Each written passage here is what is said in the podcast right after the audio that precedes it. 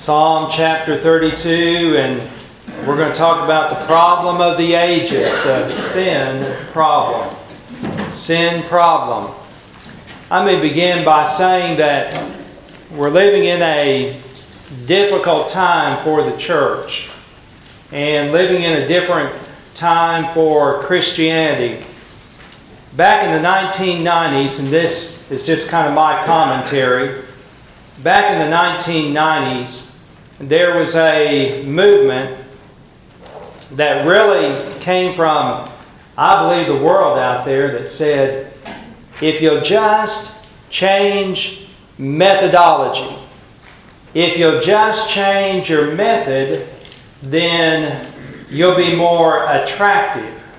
And so churches began to tweak and figure out how they could change the methods that we have in reaching people. And there were churches that tried all kinds of wild and crazy things. Some of those things worked and some did not. And so it began a kind of a slide where churches began to experiment with methodology. But today something different and more dangerous is happening. And that is, there's a movement out there where people are saying, if the church would just change its message. Change its message into something that is more attractive. And so there is a springing up of churches that are trying to appeal to a social justice kind of gospel. And I'm just here to say that the old-time gospel is what we need to preach. Though we're living in a time where some want to change the message, you and I know that the real problem is not what somebody else has done to you, not what somebody else has done to a people group, but the real problem is what you've done to a holy God. And that's the sin problem. And that's what Psalm chapter 32 is talking about. Psalm 32 is David giving his commentary on the sin problem. Now, someone defines sin like this: it will take you further than you want to go. It will keep you longer than you want to stay. It will cost you more than you want to pay. It will require of you more than you want to give. I believe that's a good commentary on sin. Now, in talking about Psalm 32, David doesn't really sugarcoat this. David is talking about personal sin, but I believe also corporate sin. And so in Psalm 32, David is sharing about the sin problem. Now, the word sin is found 470 times in the Bible in some form. And we talk about that word hamartia, which means to simply miss the mark, means to fall short. But in 470 different times, the Bible declares there is this thing called sin that we have to deal with. Now, Psalm 32 is one of seven penitential psalms, one of seven psalms where David is pleading for repentance. Now, we've been looking at the book of Psalms, and many of the psalms we love to sing. Like last week, Psalm 24, who is the King of Glory? And we love to hear that proclaimed and sung. Psalm chapter 8, O Lord, our Lord, how majestic is Thy name in all the earth. And we think about great psalms that are put to music. Ain't nobody wants to sing this one. The reason why is because it deals with the sin problem. Now I want to tell you, man may call it a mistake, but God says it's sin. Man may say it's just a lifestyle, But God says it's sin.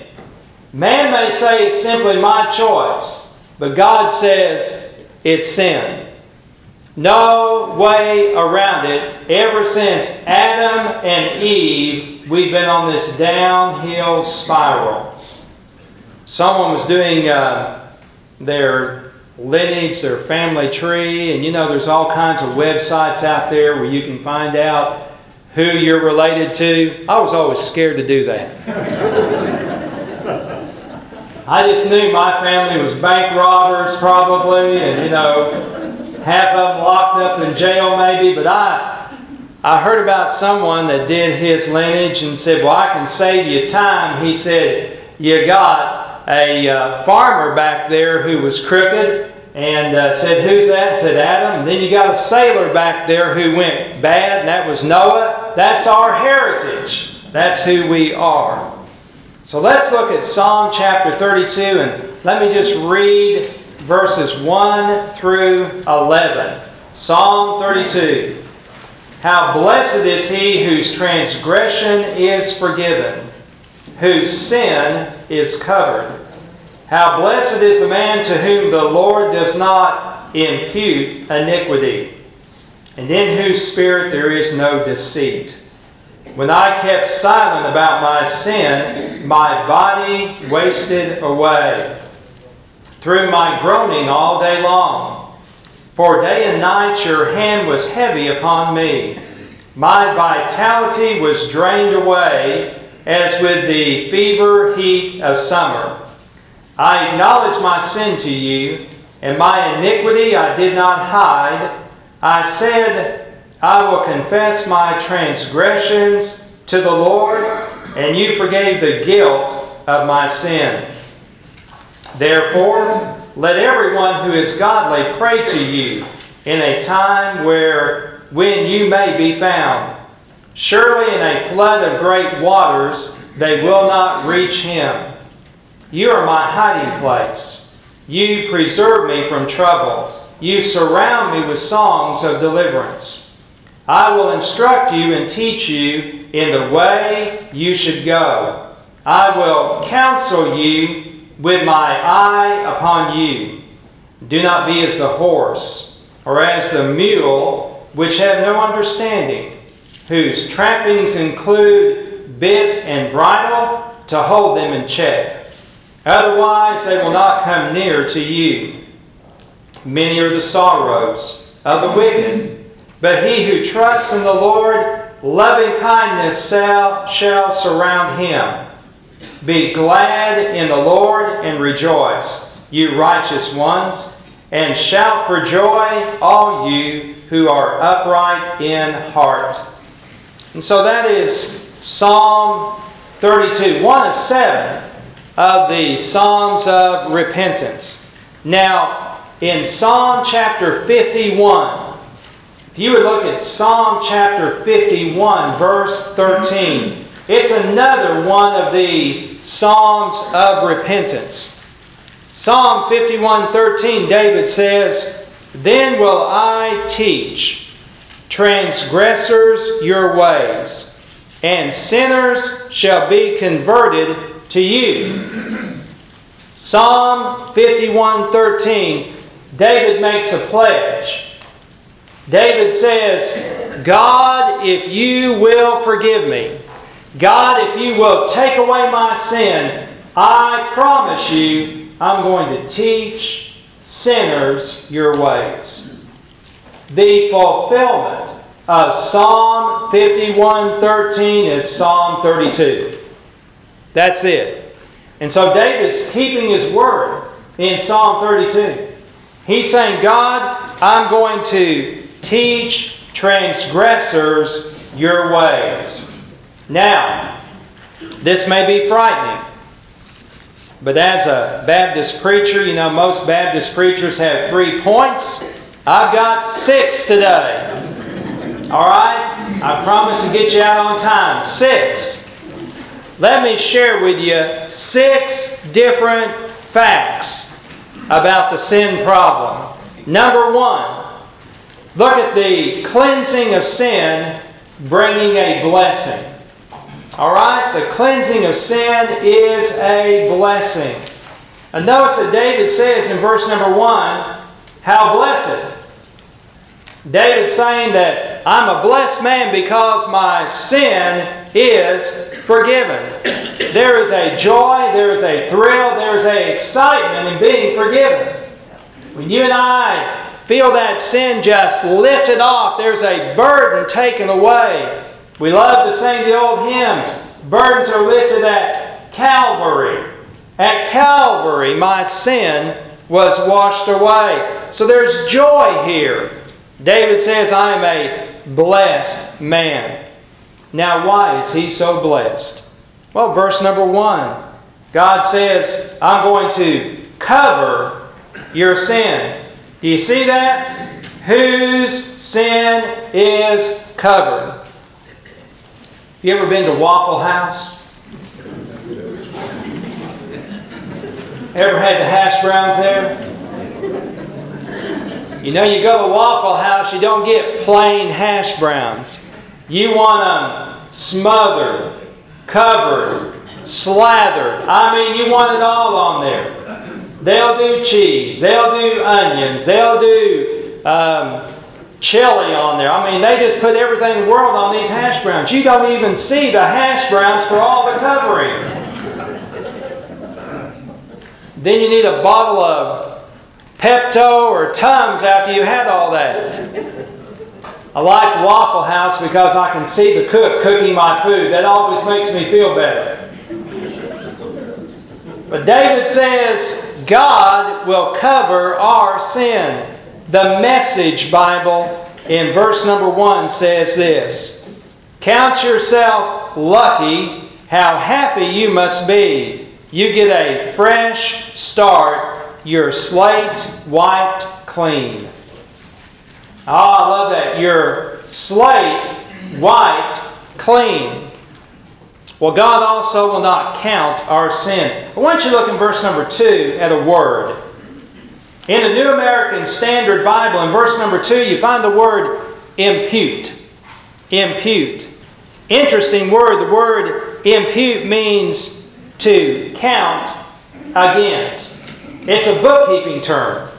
The Bible says in verse number 2 that God will not impute iniquity. God does not impute iniquity on us. In other words, God takes the ledger and wipes it clean. I just had my taxes done. And all those that got a refund, you're welcome. You got some of my money, all right? But I want you to know that it's a wonderful thing when someone can just wipe out your debt. They can just wipe out what you owe. Well, the Bible says God does not impute iniquity on us. And by the way, look at these words. In verse number 1, you find the word transgression. In verse number 1, you find the word sin. In verse number 2, you find the word iniquity. They are all words for the same thing.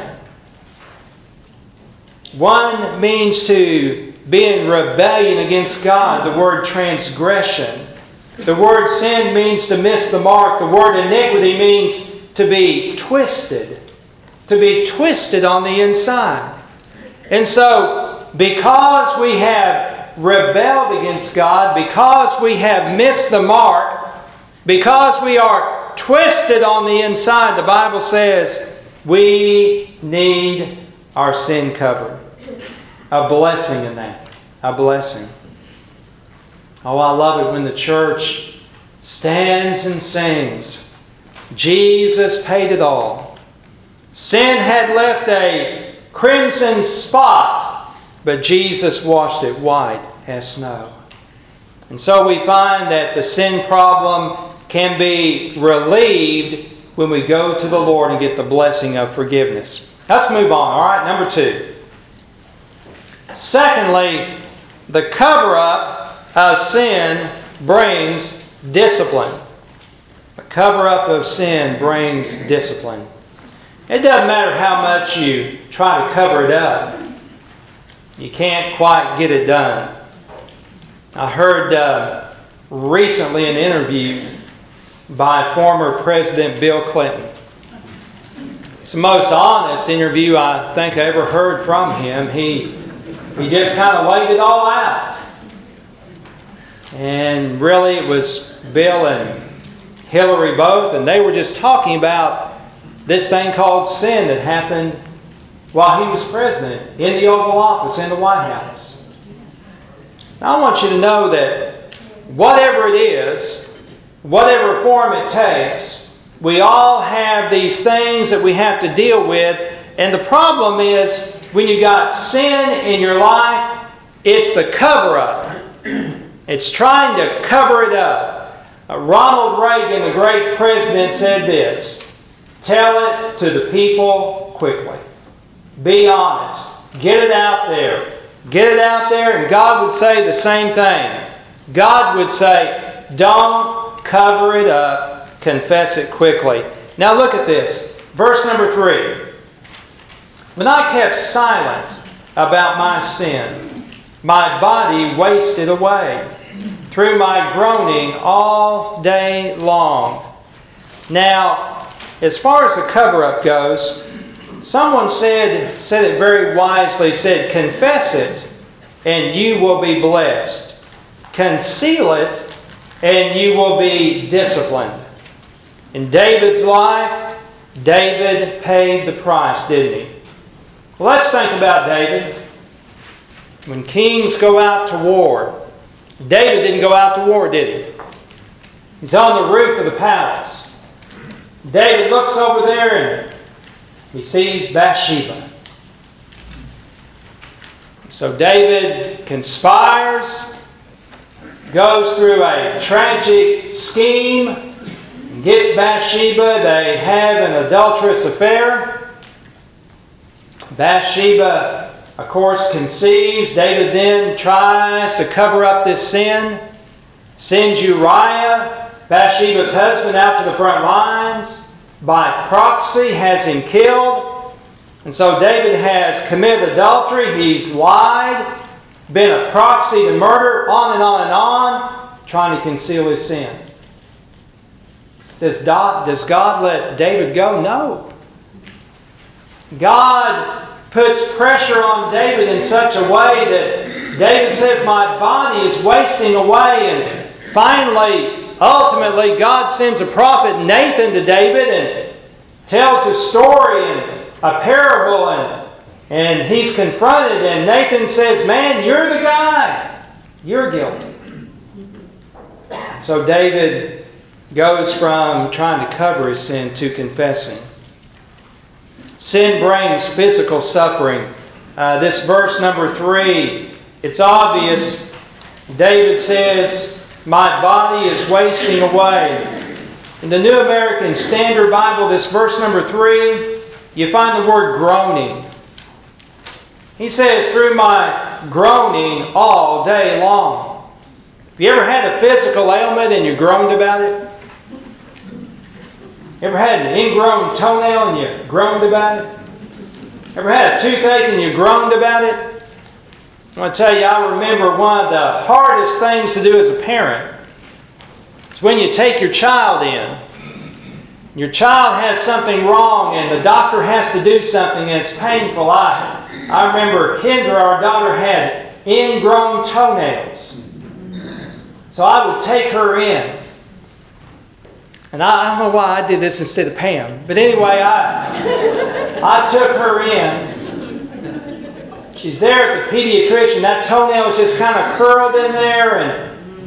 And the pediatrician says, I'm going to have to cut the toenail off. And so they go up underneath that toenail with a needle and deaden it. Now, the first time, not too bad. Then he looked over there and said, I've got to do the other toe. Then she knew what was coming. Laying my body over her, screaming, groaning. This word that you find here in verse number 3, groaning, literally means roaring like a lion. It means to roar. David said, man, not only am I hurting, I'm groaning, I'm roaring like a lion. That's what it is when you have the physical pain that sin can bring. Sin just plain out makes you sick. Well, also there's spiritual suffering, though. Verse number 4. For day and night your hand was heavy upon me. My vitality was drained away as with the fever heat of summer. Years ago, I did this several different times. I did these things called church directories. We hadn't had one since 2009 around here. You know why? They're a pain to do. They're just agony. Nobody wants to do it. I volunteered, but I can't get anybody else to say yes. So anyway, we still don't have one, but you know what? What's sad? Look through those church directories and you say, well, there's someone that used to be. There's someone that used to do this. There's someone that used to have this testimony. You and I know that there are those who used to be great for God. But something happened, didn't it? Verse number 4 happened to them. That is, their spiritual vitality was drained away. We need to guard ourselves lest that happen to us. That someone or something can take our spiritual vitality away. I preached one time, I still remember this, I preached a sermon one time, and you know, when I got done preaching that sermon, I thought, God, that was like a plane crash. I mean, it just didn't seem to get off the page, it didn't hit, it didn't connect, it didn't communicate.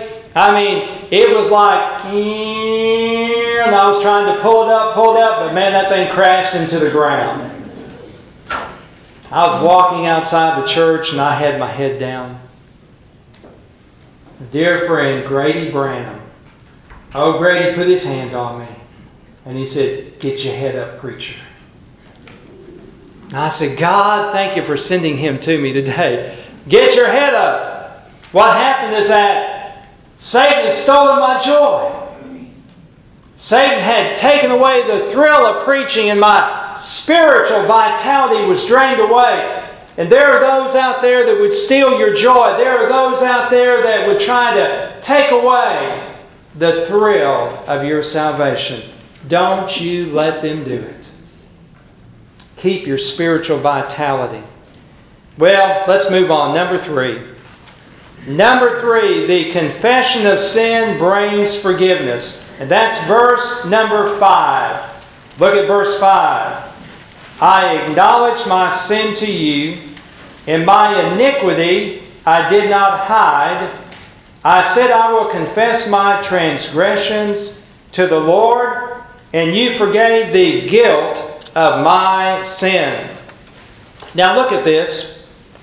David does two things here.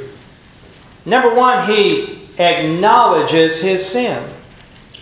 Verse number 5, I acknowledged. That's a beginning point. I want you to look over in your Bible to Psalm chapter 51 again. Look at chapter 51 verse 4. Psalm 51 verse 4. Now look at what David says here. Psalm 51 4. Against you, you only I have sinned and done what is evil in your sight, so that you are justified when you speak and blameless when you judge. David says there, God, against you, you only I have sinned. David says, God, ultimately I have sinned against you. And so when you and I acknowledge our sin, it is ultimately against God. Against God that we have sinned. Well, then back in verse number 5, David confesses. Like the prodigal son, he came to himself. Verse 5, he says, God, I'm confessing, I acknowledge, I will confess my transgressions to the Lord. And so David says, God, I'm guilty. I'm guilty. Have you noticed how many people go to court and say not guilty? And then before it's over with, they do this thing called a plea bargain. I said, well, I'm really not guilty, but I'm going to plead guilty. And I want to tell you, I've not been in that situation, but I think, knowing me, there'd be a fight. You know, I may go down, but I'm going to go down swinging. I remember in high school, as far as I can remember, I got in two fights in high school. One, I started high school as a freshman, and the guy sitting right in front of me, his name was Donnie Lopp, L-O-P-P, Donnie Lopp. Donnie just hauled off and hit me for no good reason. Just clobbered me. And so I'm sitting there thinking, if I don't do something, he's going to do this again. So I just picked up a desk and put it over the top of his head. You know what? He never bothered me again. That was it. In fact, we were best friends after that.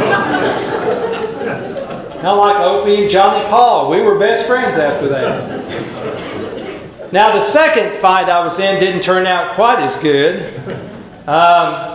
Some guy named Victor was picking on my good friend Donnie Locke. Now I'm a senior in high school, and I told Victor, I said, you leave him alone.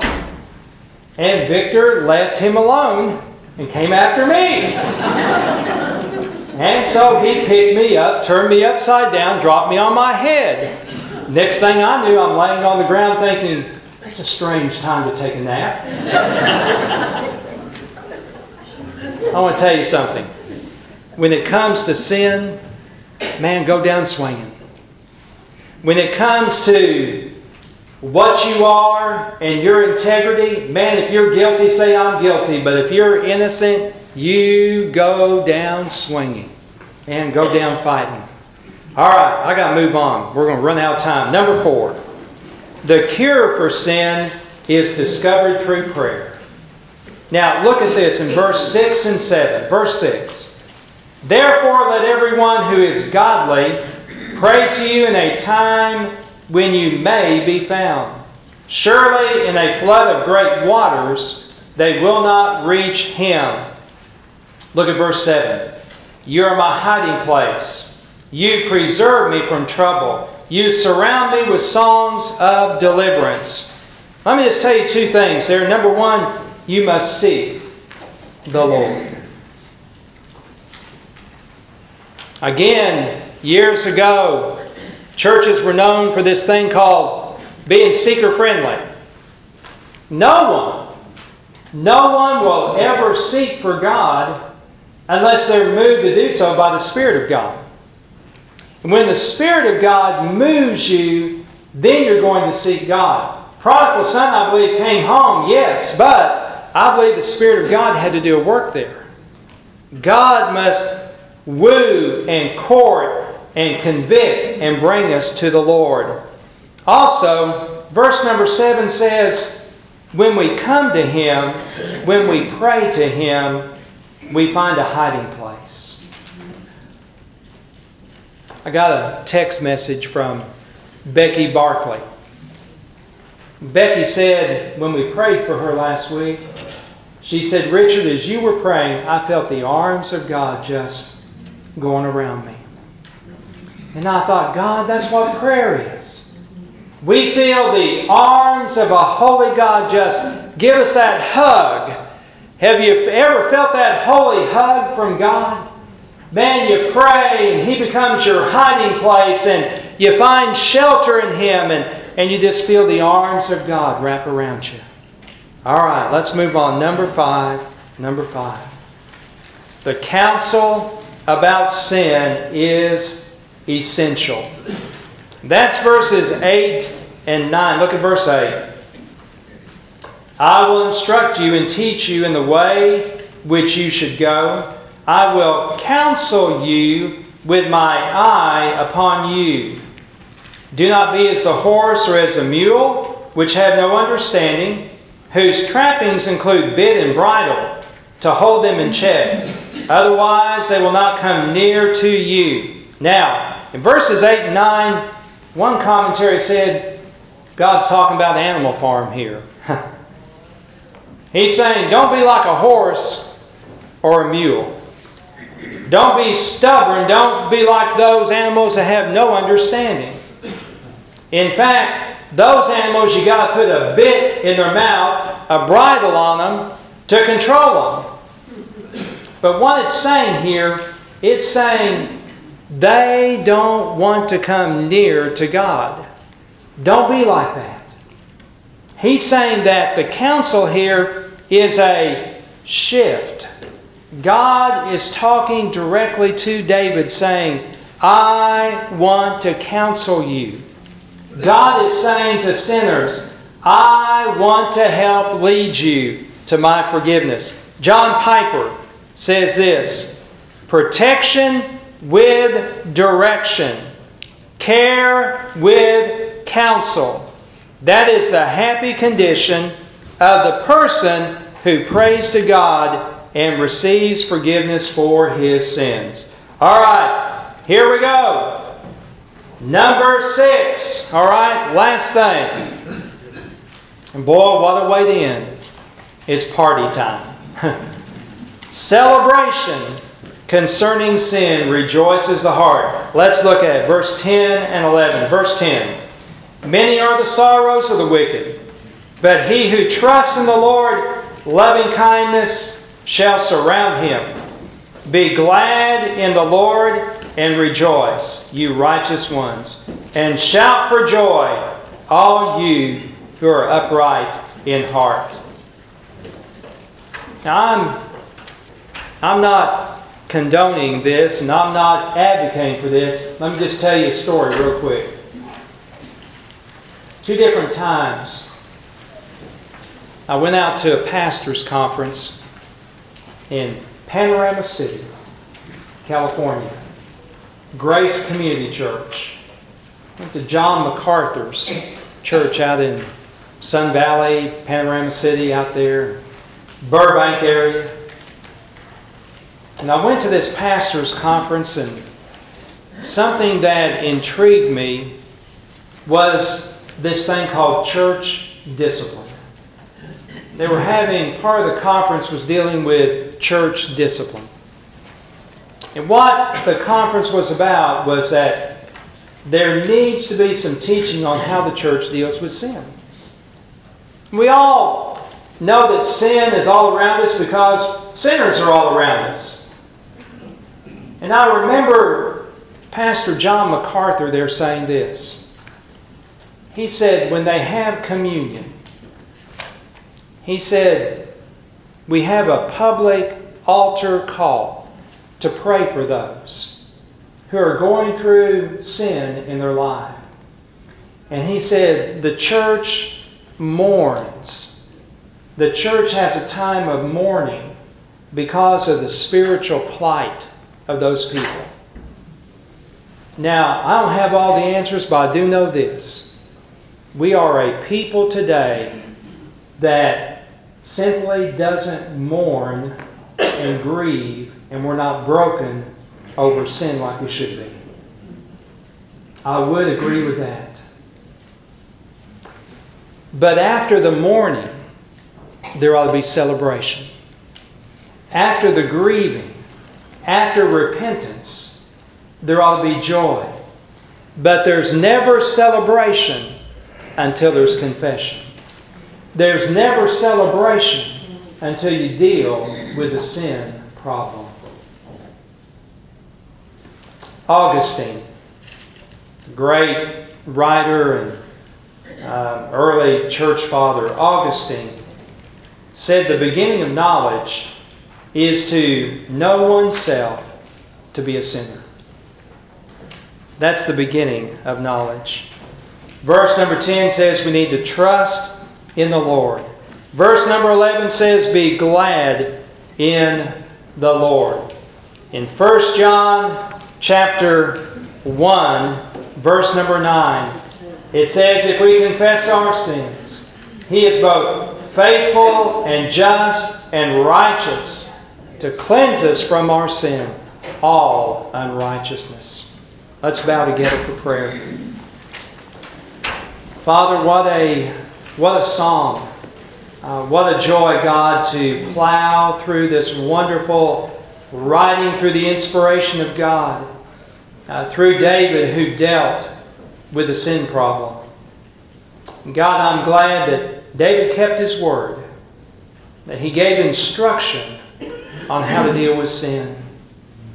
Father, I pray for First Baptist Church in Columbia. I pray for Richard Humphreys as a member there. God, we can mourn and grieve over sin.